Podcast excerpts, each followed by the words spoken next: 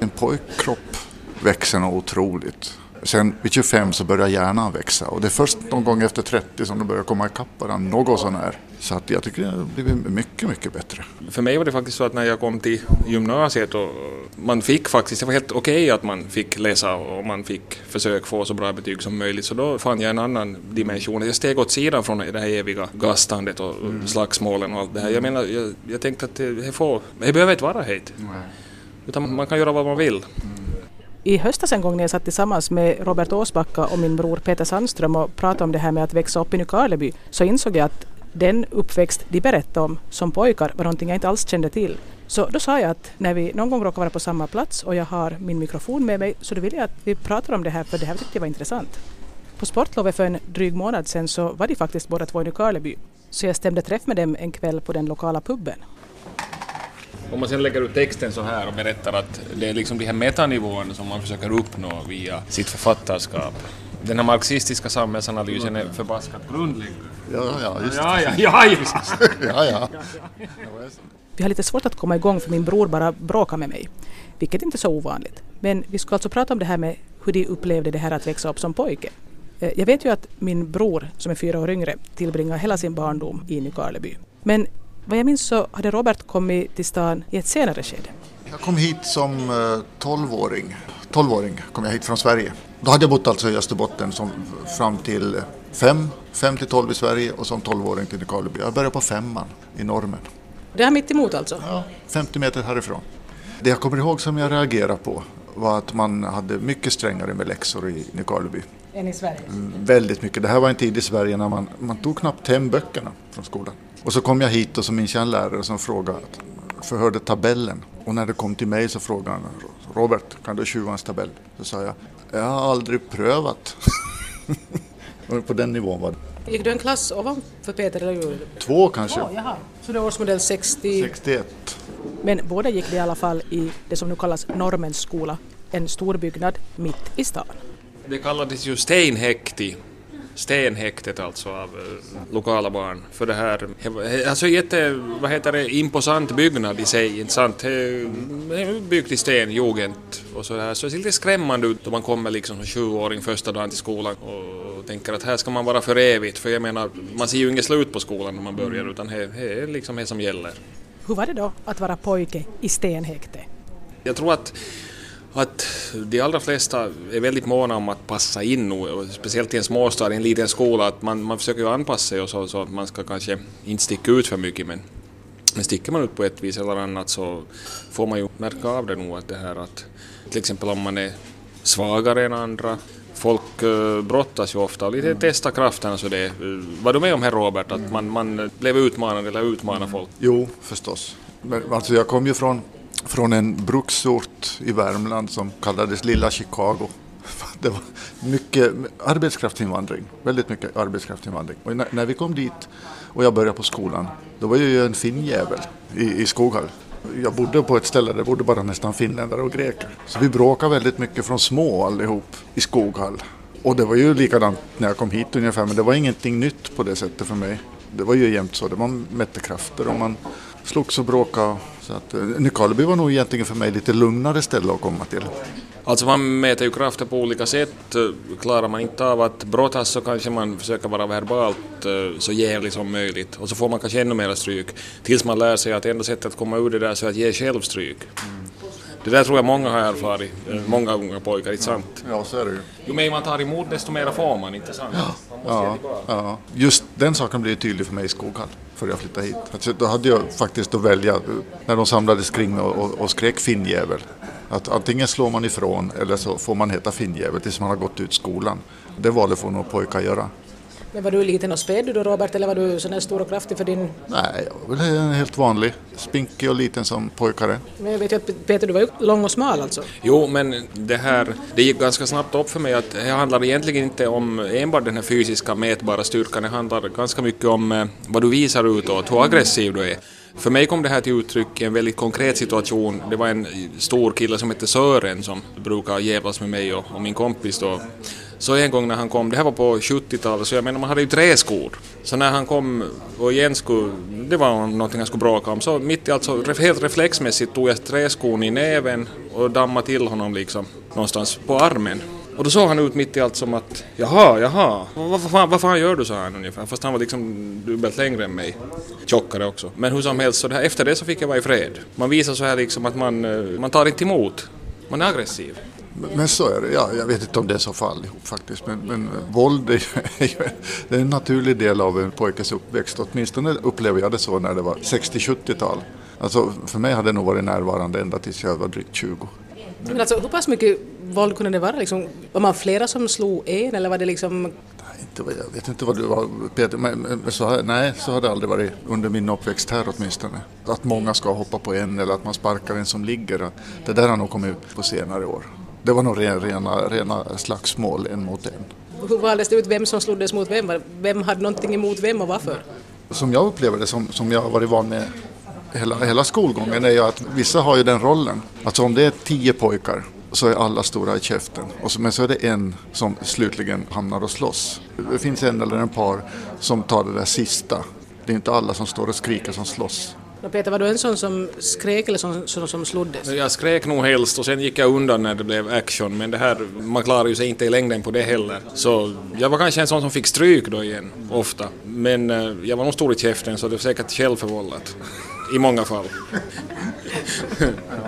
Förutom att pojkarna i Nykarleby tycks ha ägnat en del av sin uppväxttid åt att slåss så tycks det också ha funnits en hel del olika gäng.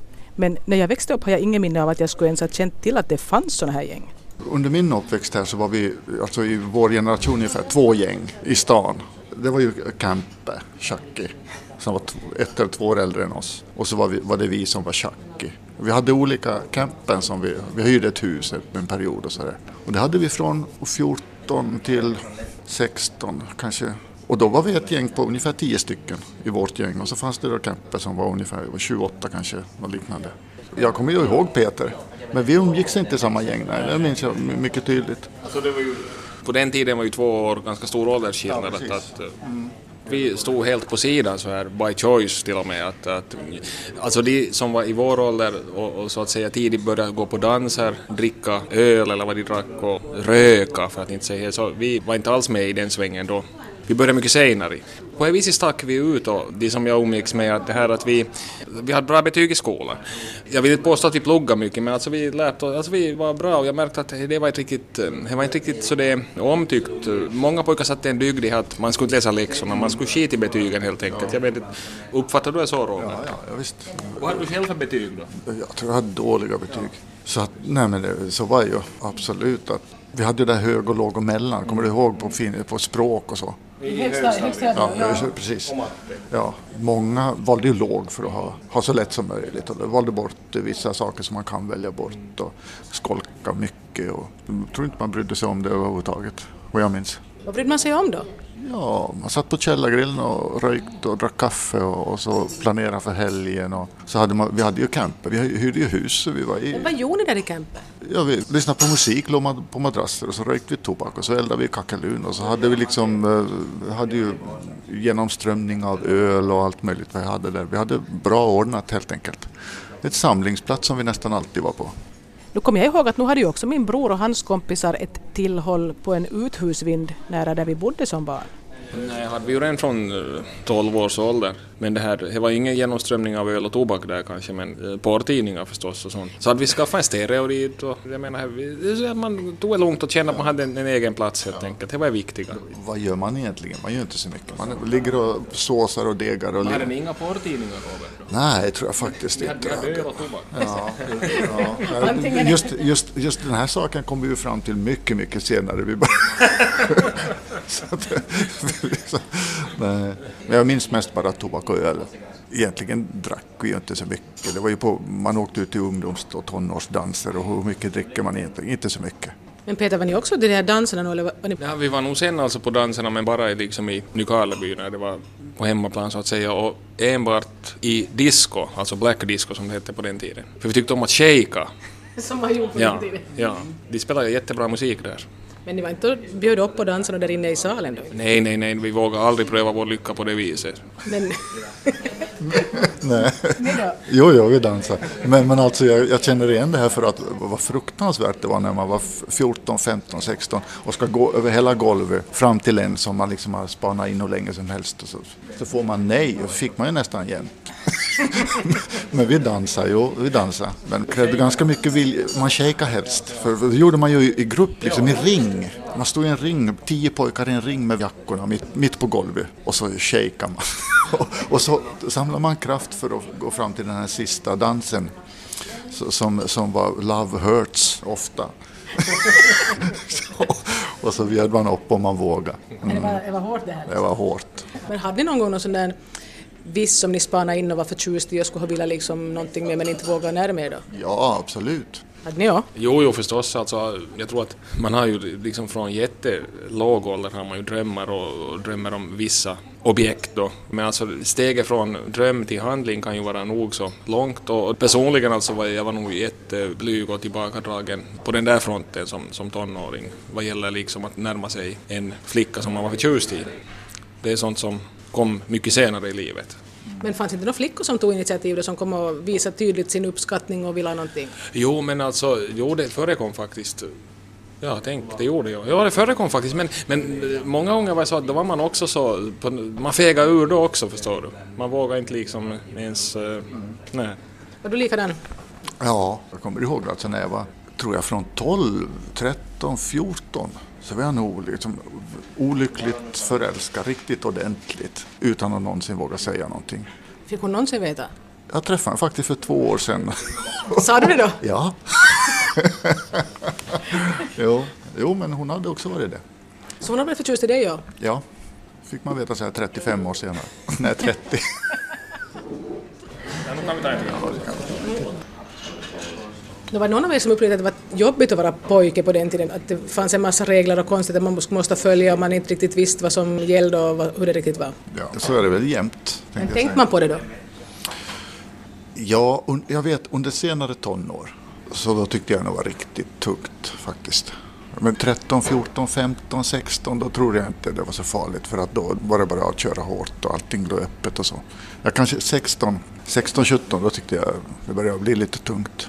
18 också. Ja, har det lättat nu eller blev det lättare någon gång? Jag lättar betydligt. Men när lättade det? Ja, alltså säkert från 30 framåt har det blivit bättre och bättre tycker jag.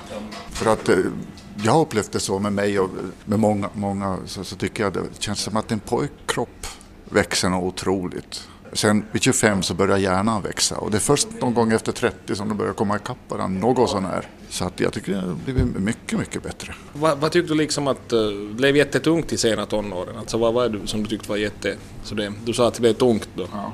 Dels alla de här eviga slagsmålen som man håller på med. Så i och med att jag började redan på 1:an så hade jag hållit på, när jag blev 20 så hade jag hållit på så länge.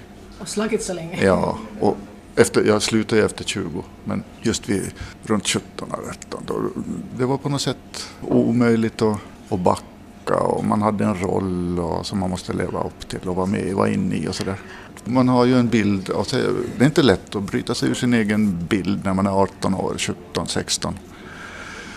Och på den tiden så började jag vara på väg någon annanstans också så att det var rätt tung tid. Alltså för mig var det precis tvärtom. Jag tyckte att de tidiga tonåren var jättejobbiga. För mig lättare faktiskt i 16-17 års åldern och framåt. För det här, alltså jag spelar fotboll och när man är 13-14 så utvecklas ju pojkar väldigt olika så och jag var ganska sen då i den här kroppsliga utvecklingen åtminstone och det här. Vissa av de här lagen man mötte, de hade ju renspelare som var stora som fullvuxna karrar. Alltså man kände sig jättelivrädd och liten och vi fick ofta stryk med 2-siffrigt och så här vidare. Så jag menar, man kände så jättekonkret det här att man kämpar mot någonting övermäktigt. Det var ju förstås inte bara de fotbollsförlusten utan var också det här idealet att man skulle leva upp till att man skulle bli bra i fotboll, alltså en fysisk sysselsättning då. Så jag steg ju av, jag slutade som 14-åring spela fotboll. Mm. Sen när jag kom, för mig var det faktiskt så att när jag kom till gymnasiet och man fick faktiskt, det var helt okej att man fick läsa och man fick försöka få så bra betyg som möjligt. Så då fann jag en annan dimension. Jag steg åt sidan från det här eviga gastandet och slagsmålen och allt det här. Jag menar, jag tänkte att det behöver inte vara helt. Utan man kan göra vad man vill. Du tycks ha hittat det ganska mycket senare då? Det här att du kunde stiga och sluta slåss och sådant? Ja, jag minns precis när jag slutade, drygt 20.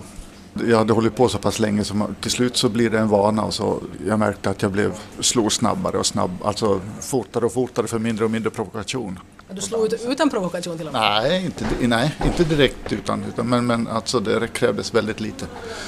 Och så under en och samma kväll så var jag inne i 2 slagsmål med folk som jag kände. Och ungefär vid den tiden så tänkte jag nu får det vara nog, alltså nu räcker det. Och så slutade jag. Men alltså då var jag på väg in i just den här perioden, och före också att jag hade börjat söka mig in i litteraturen, alltså i smyg. I smyg? Ja, jag började i smyg. Jag höll på i 10 år innan jag berättade för någon överhuvudtaget att jag försöker skriva. Och min första bok skrev jag ju enda som visste om att jag skrev överhuvudtaget, fast jag hade hållit på länge. Det var min flickvän när den kom ut. Det hade ingen som helst koppling till någonting i det liv jag hade levt innan. Ingen koppling överhuvudtaget. Jag hade aldrig sett en författare i levande livet. Jag hade aldrig haft någon kompis som var intresserad av att skriva. Det är svårt att berätta för någon. Det är klart de ska kunna förstå, men alltså det hade ingen sammanhang överhuvudtaget. Det kom som ett totalt någonting utifrån som varken jag eller jag trodde någon annan skulle veta någonting om. Hur gammal var du då när du skrev din första bok? Mitt första romanutkast tror jag skrev när jag var 18. Medan du höll på att slodde så allt det där? Ja. Den brände jag upp, och sen kom min första bok när jag var 27. Jag började ju egentligen skriva sånt som man brukar kalla litteratur jättesent. Och dikter och sånt hade jag skrivit tidigare, men jag debuterade ju först som 35-åring, gav jag upp min första bok. Så det... Men det var ju ändå mer logiskt från vad du hade studerat, vad du sysslar med annars. Jo, på det viset var det ju ganska dålig fantasi att jag hade jobbat länge med att skriva som journalist då. Men när du var det här i tonåren och bodde här i Nykarleby då rörde dig lite i olika kretsar. Hur inbillade du dig då, Robert, att livet skulle bli? Om du måste tänka framåt då, att när du börjar närma dig 50 som du nu gör nu så där så småningom, att hur trodde du att livet skulle vara? När jag var 16. Att jag drömde inte om någonting, men jag antog att det obenhörligt skulle bli så att jag ska bli egentligen långtradarchaufför, men jag är så dålig på att skruva bilar så jag ska inte klara av det kanske, men jag arbetar på Nykra eller Farmfrys eller de ställen jag arbetar på. Truckförare, jag arbetar i lager. Jag arbetar mycket i lager. Jag har alltid tyckt om att arbeta i lager. Jag tyckte om att lyfta tungt. Så något sånt. Så du tänkte att du skulle fortsätta göra resten av livet? Tänka. Jag menar, ja, man arbetar och man får lön. Just det här att hitta någonting bra arbete. Och ett bra arbete för mig, det var ett bra lager. Och vad trodde du när du var i tonåren att du skulle komma att göra sen när du blev medelålders? Ja, ingen aning. Jag trodde säkert att jag skulle bli fotbollsproffs i något skede, men det övergav jag ju redan som 14-åring. Tack och lov, man skulle vara helt slut nu redan. Nej, men sen beslöt jag mig ganska snabbt redan i gymnasiet för att jag skulle försöka bli journalist, vilket jag blev också det här. Men inte hade jag så här drömmar om någonting annat, utan jag tyckte om att skriva tidningstexter helt enkelt. Men inte någon av er tycks då ha haft det här med det här litterära i familjen på det sättet? Nej, inte alls. Det som jag läste när jag var liten, det läste jag vad som fanns hemma, och det var Sigge Stark och Stalet. Och det har jag läst väldigt mycket. Och sen alla romaner och sen började jag med det här västernböcker. Det tror jag är väldigt viktigt faktiskt. Jag tror inte jag ska kunna vara författare idag om jag inte ska ha fått upp läshastigheten. För när jag var 20 år ungefär och började läsa svårare böcker, då började jag målmedvetet gå in för att jag drömde om att bli författare från drygt 20 år. Och då gick jag ganska målmedvetet in och läste svåra böcker. Och då hade jag läshastighet. Jag var läsvan och jag kunde läsa mycket under kort tid och liksom plöja igenom på måfå bibliotekens bestånd. Och det gjorde jag överallt där jag flyttade. Jag flyttade runt i Finland och i Sverige, och varenda ställe var jag in på biblioteket och bara en bokhög efter bokhög och läste. Och det är tack vare Sigge Stark. Ja, hur var du då? Läste du också sådär? Jag vet ju att hos oss så fanns det mycket böcker nog i och för sig, men läste man dem? Ja, alltså jag gick ju gärna till biblioteket i Nykarleby och lånade sådana här, vad man nu läser i 12-13 års åldern, sådana här pojkböcker, äventyrsböcker. Men sen läste jag ingenting alltså. Jag läste Kafka när jag var 17, när jag fick ett anfall i gymnasiet av att jag skulle försöka bli liksom intellektuell kanske då. Och jag tänkte att herregud, kan man skriva så här så kan ju vem som helst skriva en bok, tänkte jag. För jag tyckte att det var trist och liksom det var småtråkigt. Men ändå jätteupplyft sådär i litterära världen. Men sen läste jag faktiskt ingenting mellan jag var 20 och 30 nästan. Jag läste bara tidningar. Jag har inte läst speciellt mycket av världslitteraturen. I Peters böcker kan man ju tydligt se att ta lite tag i det här med mansrollen och vad som förväntas av att vara karl och att vara man i det här samhället som vi lever nu. Gick du fundera på det som att du liksom tänkt på det medvetet än som liten? Eller som alltså tonåren?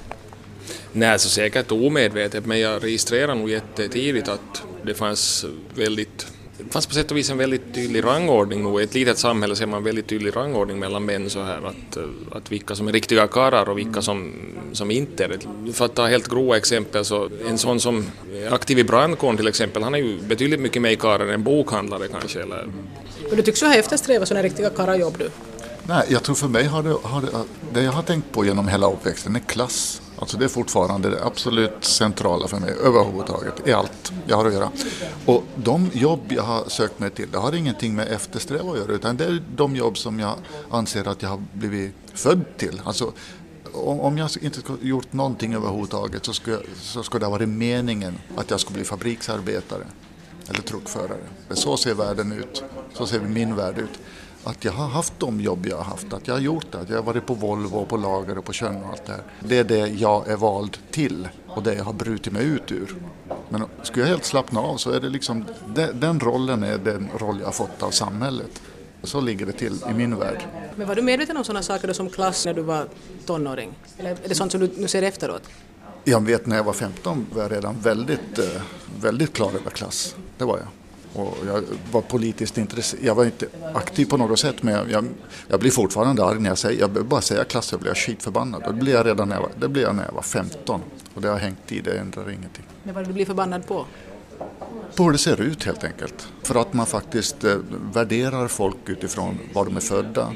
Man föds till ett visst yrke och man föds till en viss position i samhället och den ska man hålla. Det är klart, idag är det ju tillåtet att förändras. Va? Men det här pratet om att man föds med samma förutsättningar, att man ska färda samma sträcka, att man har samma möjligheter, det är bara skitsnack. Det fanns inte då, det finns inte idag. Vad var det som fick dig att bryta dig ur det här då? Ingen aning. Jag tror helt enkelt... Ja, nej, jag vet faktiskt inte. Jag har varit... Men någonstans måste ju komma impulsen till det. Jag brukar ibland säga att jag blev författare kan bero på att jag är lite lat.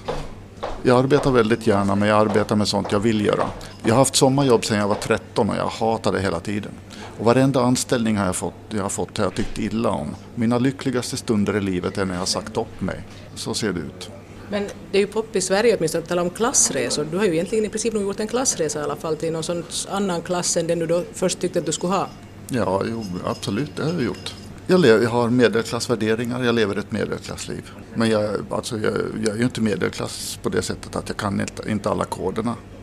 Men det är ju det liv jag lever, och mina värderingar, min smak, min musiksmak, min boksmak, allt det här har ju med medelklass att göra. Men tittar man ordentligt så syns det var jag kommer ifrån. Det är ju inte frågan om det. Det ser ju alla som tittar lite mer noggrant. Och du Peter, så du funderar på det här med klass och var man placerar sig så där. Just du sa att du var medveten om den rangordningen mellan män, men att det är med klass överlag. Alltså det här, nej, alltså jag har inte överhuvudtaget varit klassmedveten på det viset. Jag har sett livet mer än på ett mikroplan, och jag menar att rangordningen går förbi klassfrågorna, i synnerhet på sådana här små orter som Nykarleby. Att ska vi säga en riktig karl som kanske formellt hör till arbetarklassen, så kan egentligen ha mycket mer status på torget här än en lärare som kanske hör till en medelklass då. Att jag tycker att på en liten ort som Nykarleby så är det här mikronivån som är ganska avgörande. Jag menar, är du en arbetskar, är du stark, så nu har du ganska bra status ändå. Så länge man är frisk. Men alla de här yrkena, de sätter ju sig i kroppen så småningom. Ofta åtminstone. Alltså det visar sig sen när man kan man arbeta fram till pensionen. Och är man frisk även har man ett liv efter 65. Det här har också med saker att göra. Men det är sant som du säger, att det är klart en som har ett riktigt karriärarbete i Nykarleby. Ett riktigt arbete? Ja, visst kan det ge status på små orter och sådär. Men i det stora hela så är det nog ändå att klass har otrolig betydelse. Alltså jag minns i skolan så lärarna var ganska övertygade om, när de tittade ut över klassen så kunde de nog säga ungefär så här att det var till någon, det var till någon, det var till någon, det var till någon. Jag var och höll ett föredrag Ärnekalby tidigare, för något år sedan. Och efteråt så kom en lärare fram till mig och sa att ja, Åsbacka, om man ska satsa på att du ska bli författare när du gick i skolan, så skulle oddsen ha varit väldigt höga. Och det tycker jag var väldigt bra sagt, för det är precis sant. Det är precis så det ligger till, att ingen ska ha trott det. Och egentligen skulle jag inte, som jag sa tidigare, egentligen skulle jag inte ha blivit det. Livet har ämnat något annat för mig. Om man ser på var jag är född och hur det såg ut när jag växte upp och så vidare. Tycker du att du blev författare lika osannolikt som att att han blev det? Nej, men jag har liksom allt... Jag ser inga klara konturer i saker som händer mig. Alltså jag bara glider omkring och så händer saker. Inte vet jag tror inte att det är ingenting speciellt i att jag har gett ut några böcker och jag skulle lika bra kunna låta bli att göra det. Men du har ändå gjort det? Nej, men det känns inte som en sån jättestor brytpunkt på det viset heller. Inte den allra första? Nej, inte egentligen. Att... tyckte om att skriva. Alltid, nog tycker jag om att skriva och utveckla texter på det viset. Men inte vet jag om jag hade den här drivkraften att jag skulle liksom bli författare. Utan sen så blev det nog bara så att första boken blev antagen och så hade det rullat på. Men det var ingenting som jag hade kört på så här inbitet att jag måste bli författare. Jag måste få ut en bok. Men Robert, när du säger att du satsar på att läsa och försöka skriva, att kan det ha funnits någon viss form av kompensatorisk komponenter, alltså en revanschlusta när du sa att du var så utled på det här predestinerade klasstänkande som du hade sett ganska tidigt, att du ville liksom bryta upp, och det där kanske var en väg att gå för dig? Ja, det är möjligt att det var så. Och sen en rent konkret sak också. I och med att jag har gått den väg jag har gått. Jag sitter i en bekväm stol dagarna ända och skriver och går ut med min hund. Så jag är enda i familjen som inte har arbetat sönder sin kropp. Det är rent konkret, alltså väldigt konkret. Jag är troligen den enda som inte kommer att bli förtidspensionerad. Jag får ingen pension överhuvudtaget. Men alltså, de andra i min familj har arbetat sönder sig allihop. Och det skulle jag också ha gjort. Samtidigt måste jag ha förstått att jag hade möjlighet att gå en annan väg. Annars skulle jag inte ha sökt mig dit. Men någonstans var jag nog på väg. Du kände att du ville bort, men du visste ändå inte vart kanske. Men ja. Så var det under lång tid. Men ganska tydligt att ni båda två ville bort från den här mest allmänrådande mansrollen som fanns här i trakten i alla fall. Att du ville bort från det, kanske Robert, rent fysiskt för att du märkte hur jävla tungt det kunde vara. Ja. Och Peter kanske mer för att det inte riktigt passade in i det. Jag liksom sökte mig bort från den här klassiska mansrollen via väldigt enkla åtbörder som hela ett håret växa långt, vilket var ovanligt på den tiden. Jag hade jättelångt ljust hår. Jag fick vara Lucia i gymnasiet på AB-klassen till och med. Men det här, jag odlade det där sen genom att liksom ta avstånd från den här mansrollen. Också genom att det var ju 80-tal då, så det var lite make och sånt här. Du vet, det var den här lite androgyna stilen. Men du gjorde knappast något sånt? Nej. Inte på 80-talet? Nej. Och det kan jag ju förstå. Det skulle inte ses bra i Nykarleby av de gäng jag ingick i. Så är det ju. Det finns en ganska stark uppfattning om hur man ska vara som pojke i Nykarleby, det är nog helt klart. Inte bara i Nykarleby, det gäller överallt. Alltså, jag bor i en liknande ort nu och jag tror att de har precis samma sätt. Jag ser dem köra omkring i sina gamla bilar, så tänker jag, herregud, tänker jag, vad de har framför sig. Alltså när jag ser i backspegeln nu på mitt eget beteende då, i utvecklingen då, så det var säkert en viss sån här revanschlusta där, att eftersom jag inte kunde bli starkast och snyggast så tog jag helt avstånd från det här manliga, förstår du. Det var faktiskt så att ingen hade långt hår på den tiden. Det var jätteovanligt att... Men blev inte du tvångsklippt? Att morsan förde att tvångsklippas när du var i gymnasiet? Jo. Morsan kämdes ju jättemycket. Hon ville inte jag skulle ha långt hår. Men är ni nu då liksom, när ni började vara medelåldersmän, så är ni nöjda med hur livet blev hittills? Ja, hittills är jag väldigt, väldigt nöjd. Speciellt som... Ja, jag tycker det känns bättre hela tiden. Och sen är det en sak... Kraven, förväntningarna på vissa, om man har utbildade föräldrar och så vidare, kan vara stora. Alltså, de krav jag har haft, det är att jag ska köjt mig och vara ärlig och klar mig och betala för mig. Och det har jag försökt göra. Du ska vara som folk? Jag ska vara som folk. Allt annat är bonus. Och när man växer upp med det stöd jag har haft hemifrån har varit otroligt starkt. Aldrig några krav överhuvudtaget. Och det är nog en befrielse som jag inte ska ha haft kanske om pappa och mamma ska vara professor och vänta sig att nu måste jag gå till det och det och det universitetet. Och allt det här har jag sluppit. Nej, jag har känt samma sak, att jag har haft fria händer att utforma min väg som jag vill och som jag kan enligt bästa förmåga. Att, på samma vis som Robert förstås, att man ska ju betala för sig och hålla sig hel och ren. Inte sant? Men är du nöjd som livet är nu? Jo, jag är mycket nöjd. Jag tyckte att det var bara positivt. Alltså jag tyckte inte att det var speciellt häftigt att vara jätteung, utan jag tycker att det är betydligt trevligare att leva som lite äldre. Vill ni ha mig då? Ja, nu kan vi ta en till.